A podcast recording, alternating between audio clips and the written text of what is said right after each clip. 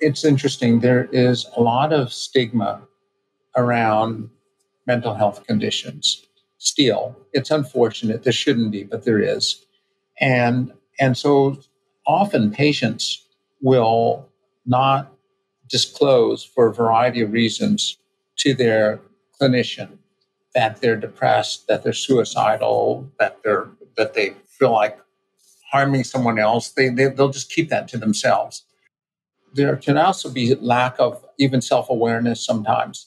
People may actually think that their depression is a physical problem, and they often have physical manifestations, and uh, and so they will come in with pain and aches and they won't recognize it as a part of their depression. In fact, 45% of people who commit suicide have seen their primary care physician within the last 30 days before they committed suicide. And now, from San Francisco and the UCSF Rosenman Institute, the Health Technology Podcast with your host, Christine Winoto.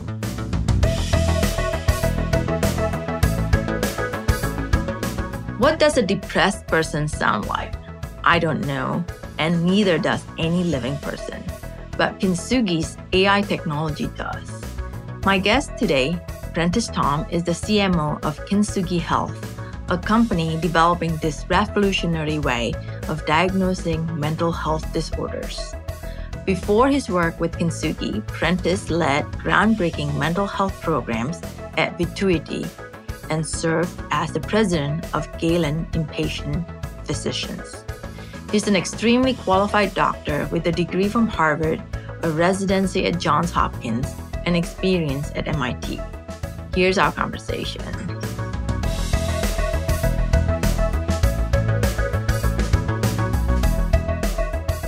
Well, thank you, Prentice, for joining me this morning. It's a pleasure to be here, Christine. I'm looking forward to talking with you. You have come a long way to where you are. Give us some background, like what brought you into healthcare, why you're interested in healthcare, and how you make that transition from being a physician to be working in the industry. Sure, Christine. Well, I, I as you mentioned, I initially went to medical school. I uh, trained at Harvard, and then I did my residency at Johns Hopkins in emergency medicine. I uh, went to academics initially and was on faculty at Stanford for a few years, and then joined a group in California that um, it was initially called California Emergency Physicians. Over the years, it morphed um, from a regional group that provided emergency physician services to a national group that provided um, a variety of hospital clinician services, including emergency medicine, anesthesia, ICU, hospice, and then more recently, teleneurology, telepsychiatry. And we've had a long, fairly large ambulatory care division for some time. I had the opportunity to serve as their chief medical officer for about 20 years, as well as their chief innovation officer and executive vice president. And during that time, had the um, opportunity to interact with a significant number of health technology companies because a lot of technology companies were interested in seeing how they could partner with us, sell their tools to hospitals or to uh, us as a physician group, and um, ha- have seen just an enormous number and variety of technologies that have had significant potential in moving healthcare. In fact, I was uh, uh, participated in the original move, even just from um, handwritten charts to dictation, and then to electronic uh, discharge instructions and electronic medical records, and just uh, uh, technology like that. The use of ultrasound in the emergency department. A lot of these tools I um, had the opportunity to help lead the creation of a program called Empath Units, which is the uh, integration of emergency psychiatric care with uh, telepsychiatry, crisis stabilization units, and inpatient psychiatric care, and became very interested in understanding how we could improve um, the care of behavioral health conditions in the United States. At, at the time, the one of the largest issues in the U.S. was the underbedding, and still is the underbedding of emer- of uh, inpatient psychiatric uh, for inpatient psychiatry, and it's um, probably the most underbedded uh, condition in the United States is emergency emergency psychiatry. It takes sometimes two two and a half days for a patient to move from an emergency department to an inpatient psychiatric institute, and the reasons are that because the in uh, problems with getting these people to an inpatient bed, it creates an enormous backlog in the emergency department and it delays care for a significant number of patients, not just the patients who have the emergency psychiatric condition, but all the patients who now can't get to a bed. So, by integrating services and by creating a telepsychiatry program, we were able to reduce the time literally from days to hours.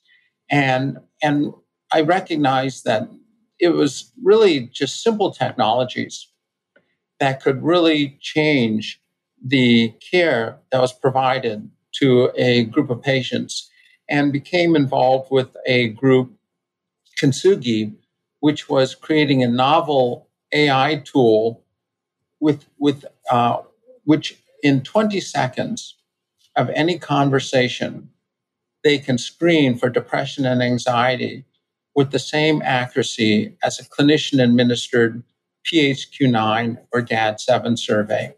And those are the surveys that are uh, used by primary care physicians to screen for depression and anxiety. They're the most commonly used tools.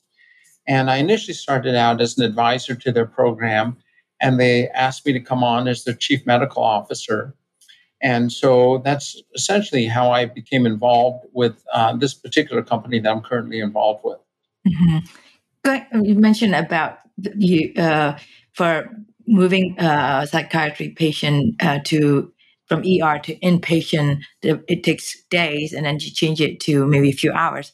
What I mean, what was the process? Why it takes two days? Is it not enough time? Was well, so a patient is typically presents with an emergent psychiatric condition. Most of the time, they're severely depressed, they're suicidal or homicidal. Sometimes they have an acute um, psychotic break, and they're just gravely disabled the emergency department is not equipped to evaluate or treat those patients. We can provide some emergency medication to sometimes calm patients down, but we're really not equipped to evaluate those patients thoroughly, understand um, whether they're truly suicidal or homicidal.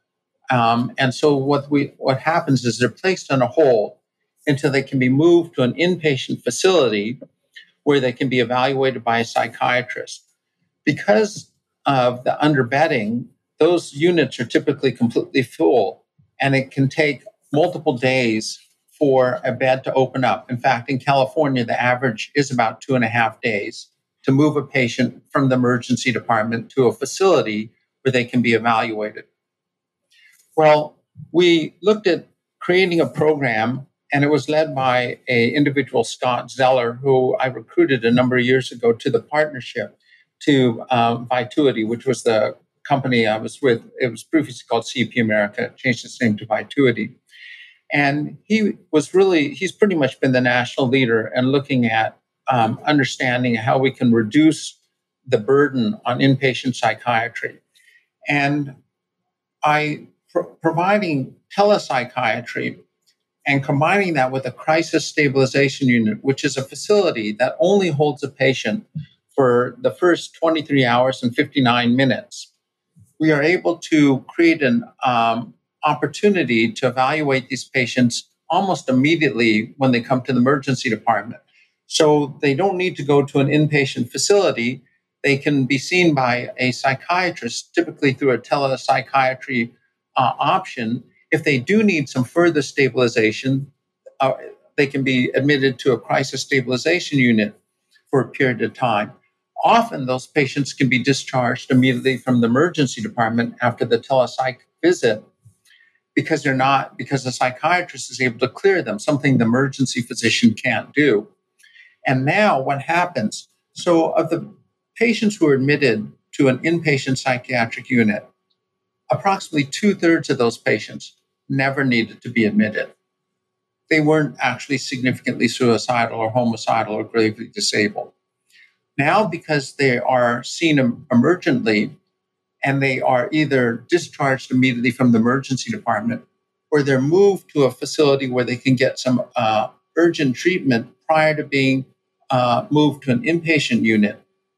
And we've reduced that stay by from days to now two and a half hours in the emergency department. One, we free up an inpatient the, the emergency department bed. Given that it typically takes about three hours to see a patient in an emergency department bed, and we've um, moved that patient out two days early. Now you can see an, uh, um, eight patients a day in that bed. That's an additional 16 patients. So you're significantly improving emergency department flow. Two, you're decreasing the workload on the emergency physician who was otherwise caring for this patient who's staying in the department for two, two and a half days. And now that emergency physician can spend that time seeing other patients. Three, you've reduced the risk to the hospital because you're not caring for a patient in the emergency department for prolonged periods of time, but you're moving them to the care that they need to be moved to. Four, you're significantly improving care. Emergency department just isn't a great place for a patient who has an emergency psychiatric condition. Emergency department are loud, there's, they're noisy, people cannot pay attention to them. If anything, they're anxiety provoking and they uh, create more problems for those patients. So now you're able to um, alleviate the, the patient in terms of the um, care environment, you're able to improve it immediately. And also, you're able to get him to care immediately. So you're either able to see him by a psychiatrist or you're able to move them to somewhere where there's more definitive care available to them. And five, because two thirds of the patients never need to be admitted to an inpatient facility, you now offload beds. And so you open up that emergency uh, inpatient facility so that they can actually handle the patients that need to be there. And six, you improve the um, reimbursement both to the inpatient facility because the patients that need to be there are truly there, and and you decrease the cost for caring for that patient because now you uh, the ones that don't need to be in an inpatient facility you've discharged them immediately. It's essentially a win-win-win-win-win. There was no losers in creating these types of programs. And it was it's because of the advent of simple technology like telemedicine and virtual care that we're able to start to create those types of programs. This podcast is sponsored by Brown Rudnick's Global Life Sciences Group, a team of legal professionals that help life science companies, lenders, and investors around the world turn good science into good business. Learn more at brownrudnick.com. This podcast is also sponsored by Canon Quality Group. Canon Quality Group has been helping medtech startups set up quality management systems for over 10 years. If you're unsure when to get started with quality management in your startup, turn to the experts at canonqualitygroup.com. Do you think the program that you have, the telepsychiatry, is that do you think that is currently being implemented everywhere in the United States or that's still not the norm? Yes, there is enormous interest in it, and it is, um, I, you know, it takes a lot of effort to create these types of programs because they cha- take significant change in um, the clinical workflow. Also, there's a lot of integration that needs to occur, and you need to get a lot of different parties at the table because you need to work with the inpatient facility, you need to work with the hospital. You need to create a telemedicine program. You need to find the clinical labor force. Um, you need to establish a crisis stabilization unit sometimes, which is a physical um, facility that needs support. And so it's, it's, it's definitely a very involved process. And it takes um, on the order of months to even uh, sometimes uh, a year or two to put these in place. So it's not a simple lift um, but they are taking off and they are becoming much more common. and they are looked upon as one of the um, models of how we can improve uh, emergency psychiatric care in the US. Mm-hmm. So, tell us more about your work at Kintsugi because it's really interesting um, what it does. Maybe you can start with. Uh, I think you mentioned it earlier about the technology, and if you can summarize it again, what does Kintsugi do, and what difference it's going to make? Thank you, Christine. Kintsugi has developed some truly elegant technology. It was started by Grace Chang and Rima Seiilova, and they are two uh, software engineer, machine learning scientists that were truly creative and innovative in coming up with this. It's been recognized for approximately 100 years that individuals with behavioral health conditions speak differently. And it's been, been very difficult to create a mechanism of measuring what those differences are until very recently. And so they looked at how how does how do psychiatric and behavioral health conditions affect psychomotor response. And they looked at voice production and sound production because that is a complex psychomotor response. And they're not, we're not, the tool does not look at what a person says. It looks at how the person speaks. And so it looks at the spectral and prosodic elements of how sound production is made. And through a, a AI algorithm, it's able to correlate those changes in how people are actually producing sound to their level of mental wellness uh, their, uh, and mental health condition. And specifically, they were able to look at how these changes in how people speak are related to their level of depression and their level of anxiety. And they were able, they have now the largest annotated database in the world it's been looked at. They it's been deployed in over 250 cities worldwide, and we have a database of uh, 30,000 or so samples correlated to the PHQ-9 and GAD-7 scores. And within 20 seconds of any conversation, it can screen for depression and anxiety with the same accuracy as the PHQ-9 and the GAD-7 surveys, which is truly, uh, it's actually an astounding feat because up until now, the evaluation of psychiatric uh, conditions of all of medicine has been the most art and the uh, and the least science. There have been no quantitative tools to determine when someone is depressed in the same way that there are, for example, cardiac markers to assess if someone's had a myocardial infarct, blood studies to check people's uh, uh, glucose level or their hemoglobin A1C, or radiographic studies to look for um, um, various uh, anatomic abnormalities. Psychiatry is purely up to the clinician to uh, have a conversation, evaluate the patient's mental wellness, and come up with a diagnosis. And this now creates a scalable, quantifiable, reproducible tool that can be used to assess someone's depression and anxiety level. Because of the fact that psychiatric conditions of any condition have been the most art and the least science, they are also one of the most underdiagnosed conditions in healthcare. It's estimated only 50% of people who suffer from depression are ever diagnosed. And if we look at the how common it is, over well over 50% of people with any chronic disease have some degree of depression. And actually, a majority of people over the age of 65 have at least one chronic disease. And they're the most rapidly growing demographic in the United States is the elderly.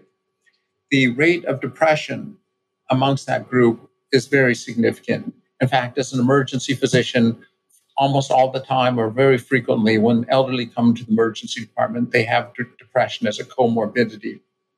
And so now we have a tool that purely in the background can start to screen for that. Similarly with anxiety, anxiety disorder is now epidemic amongst the youth in the United States. It's estimated one out of three youth have some degree of anxiety disorder, which um, is incredibly unfortunate. And it um, speaks to a, a, number of the so, socioeconomic issues that are facing the United States. Um, but actually, it's becoming a global problem. The World Health Organization estimates that one in seven youth worldwide has anxiety disorder. And so to be able to have a tool that on in any conversation can now detect for these conditions is uh, is actually a, a, significant benefit to our well to well first to the patients and just to our entire healthcare system. Also, it's well known that it's been well studied that, for example, people who have a chronic condition who have untreated depression, their healthcare costs are two to three times larger than if they have than if their depression is treated. 65% of recurrent ED users have some degree of mental health condition. And so by and actually it's been recognized now that the depression is an independent um, variable in terms of uh, people in, in terms of individuals who develop conge- um, coronary uh, um, uh, heart disease and atherosclerotic disease even and so and actually there are other studies that suggest that all stress uh, creates Im- Im- immunologic pathology that in- increases the risk of infection to a lot of other conditions and so our ability to diagnose and screen for these conditions will actually significantly benefit the, the health of the United States. I want to uh, ask you, you mentioned about your voice biomarker is uh, aligned with the, the survey that you mentioned. Can you tell us like what is that survey that the primary care use and the PHQ-9? Yes. So the PHQ-9 is a survey, it's a questionnaire of nine questions that are used in the primary care setting to do an initial assessment on whether someone suffers from some degree of uh, depression. Similarly, the GAD 7 survey is a, another questionnaire where there are a number of questions asked um, to assess if someone suffers from anxiety disorder. There are two of them early screening surveys. They're not by any means the final diagnosis. And so the tool is not meant to provide a final diagnosis. It's meant to be a screening tool to flag um, individuals who may benefit from further evaluation. Then the clinician still needs to do a further assessment and uh, determine if the patient suffers from significant depression or anxiety disorder. The, the tool is not a diagnostic tool. It's primarily meant as a screening tool. However, it is starting to be used in uh, certain environments to follow longitudinally how um, patients are doing because it can be used to sort of assess on a regular basis um, in a very non-invasive way how patients are do- coping with their depression or anxiety. So does Kintsugi replacing the PHQ-9 method or is that doing more? Well, I wouldn't say it's replacing it. The PHQ-9 is rarely used. Um, only four, uh, less than four percent of primary care patients are screened for depression, but it's estimated that forty percent of um, primary care visits will eventually be virtual, or it's we're probably starting to approach that even now. And so, what that really means, though, is probably closer to 100% of care will have some virtual component because it's not 40% where 100% of their patients will be virtual, but really it's everyone will have some virtual uh, care. The tool can be deployed when there is any audio file that's created. So it, it doesn't need to be a primary care virtual visit. It could be a follow up call after someone's discharged from the hospital. Again, people with chronic conditions have some significant degree of depression. And so it can identify those patients. It can be used by call centers. It can be used in any environment where there is some type of audio uh, file. It could, we could have used it in this conversation, Christine. I would love to use one. I'd like to know. well, the tool is available as a consumer app. Um, it, you can go to Kintsugi Hello and uh, it's kintsugihello.com and just download the app and you can just use it as a voice journaling app and it can and and, and within it is uh, embedded the um, voice assessment tool so how does it work like so once you you got that tool and then it said like well you know probably have a little, some sort of anxiety and depression and then kintsugi would refer that patient to a psychiatrist or is it something that you have uh, another app to help them so we don't we don't provide the clinical services. What we do is we um, offer the tool to various clinical groups, and then um, and then they would need to create the workflows, the clinical workflows. So we would offer to a um, clinical group, whether it's Kaiser or family physician group or a health plan, and then they would use the tool, and and then it would uh, flag those patients for them so that they can decide um, how they wanted to address the patient. And the tool can be modified. So, for example, if, if they're interested in screening all patients, it can be used to um, provide the um, score across all the patients that they're seeing. Or if they were just interested in not missing their severely um, depressed patients, because they they they they only have the labor they may only have the psychiatric labor force within that uh, mm-hmm. clinical group to see the patients who are on the far left end of the spectrum who are severely depressed.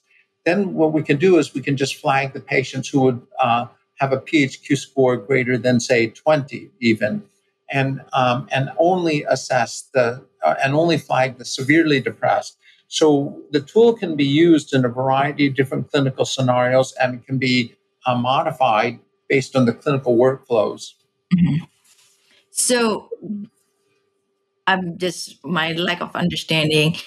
I mean, when the patient is severely depressed, don't usually they know and they why would they need this tool? They probably can tell the doctor that I'm severely depressed, or is that not the case? So it's it's interesting. There is a lot of stigma around mental health conditions.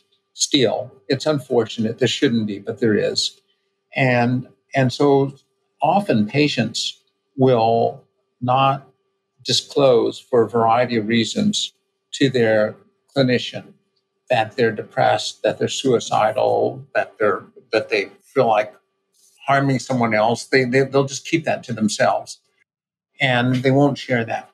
Also, there there can also be lack of even self-awareness sometimes. People may actually think that their depression is a physical problem and they often have physical manifestations and uh, and so they will come in with pain and aches and they won't recognize it as a part of their depression. In fact, 45% of people who commit suicide have seen their primary care physician within the last 30 days before they committed suicide. I believe, I'm pretty sure that's the correct figure. Um, so, and, and, and yet it's not clear whether they were seeking help for uh, their mental health condition.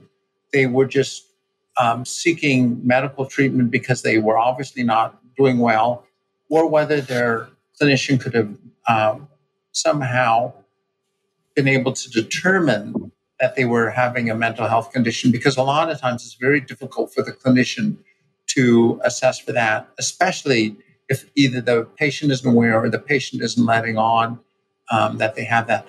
You know, if I could show you a video, is it possible for me to share I, I, would love to show. I know this is a podcast, but I would love to show you a video of the tool in action. Uh, if you don't mind, you can send that the link to us, and then we can include it in our podcast. Uh, okay. Uh, then then people can click on it if that that would be really helpful, actually. Okay.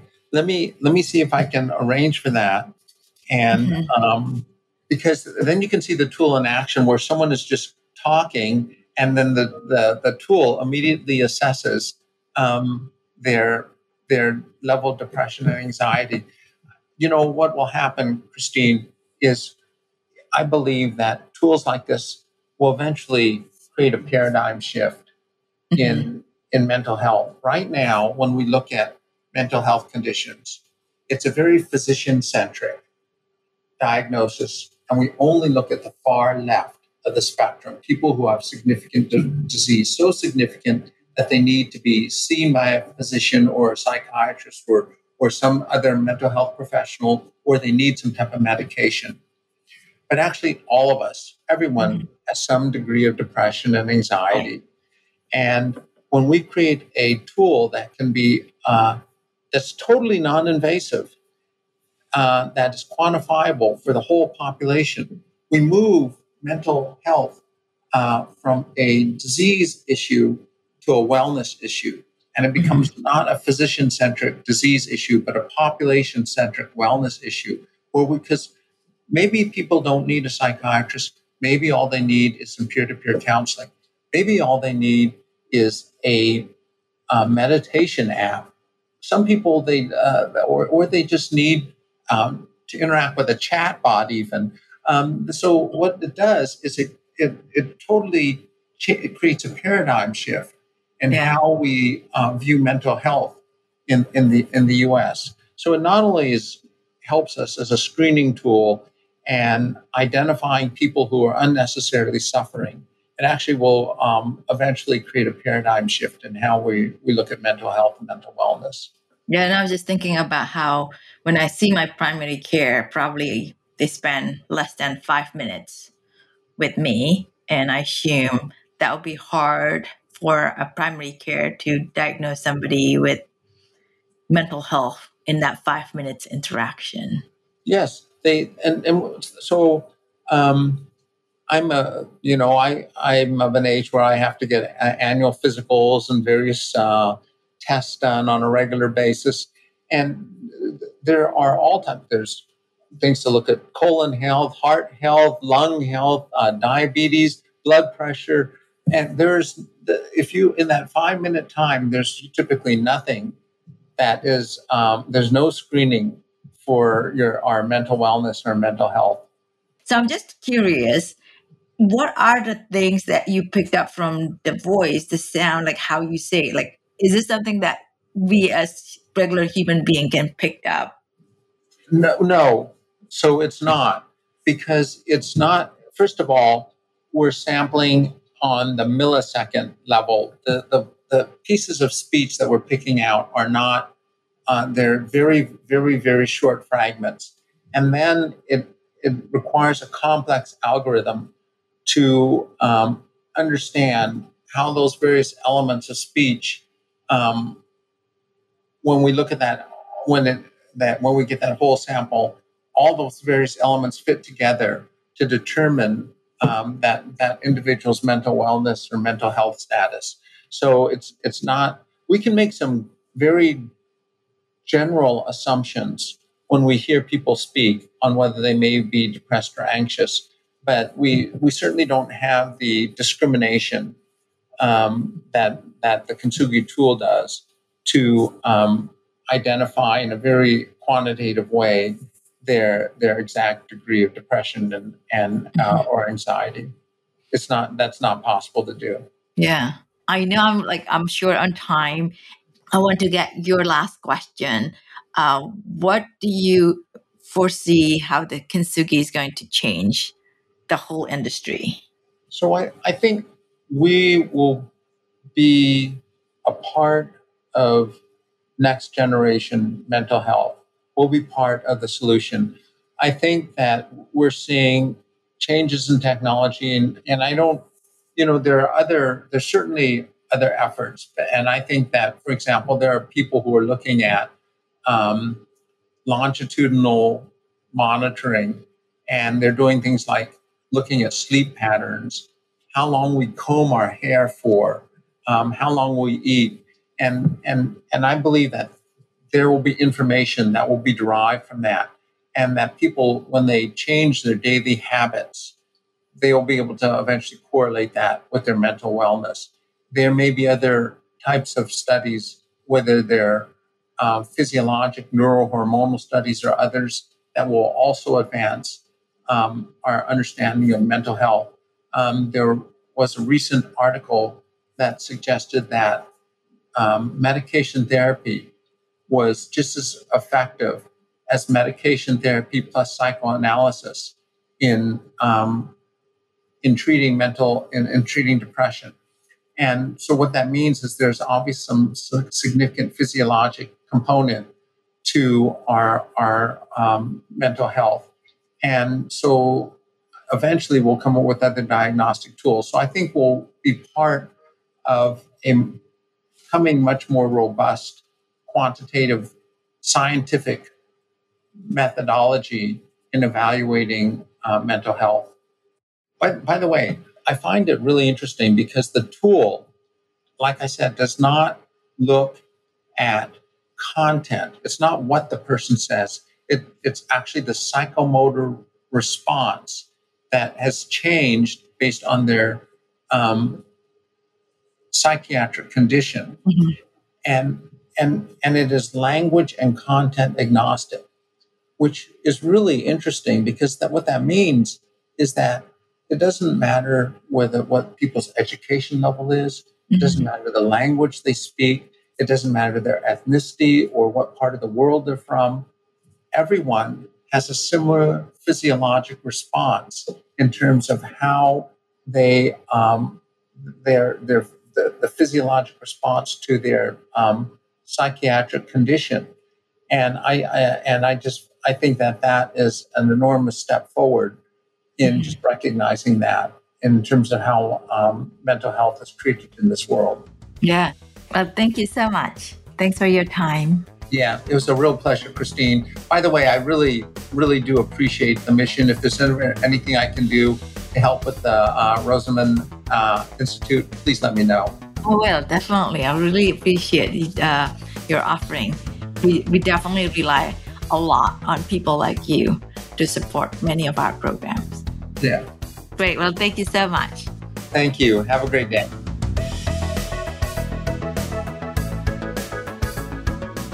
Thank you for listening to another episode of the Health Technology Podcast. We want to thank our executive producer, Herminio Neto, and our podcast engineer, Andrew Rojek. If you enjoyed this podcast, be sure to subscribe and leave a review. The Health Technology Podcast is available on all major platforms.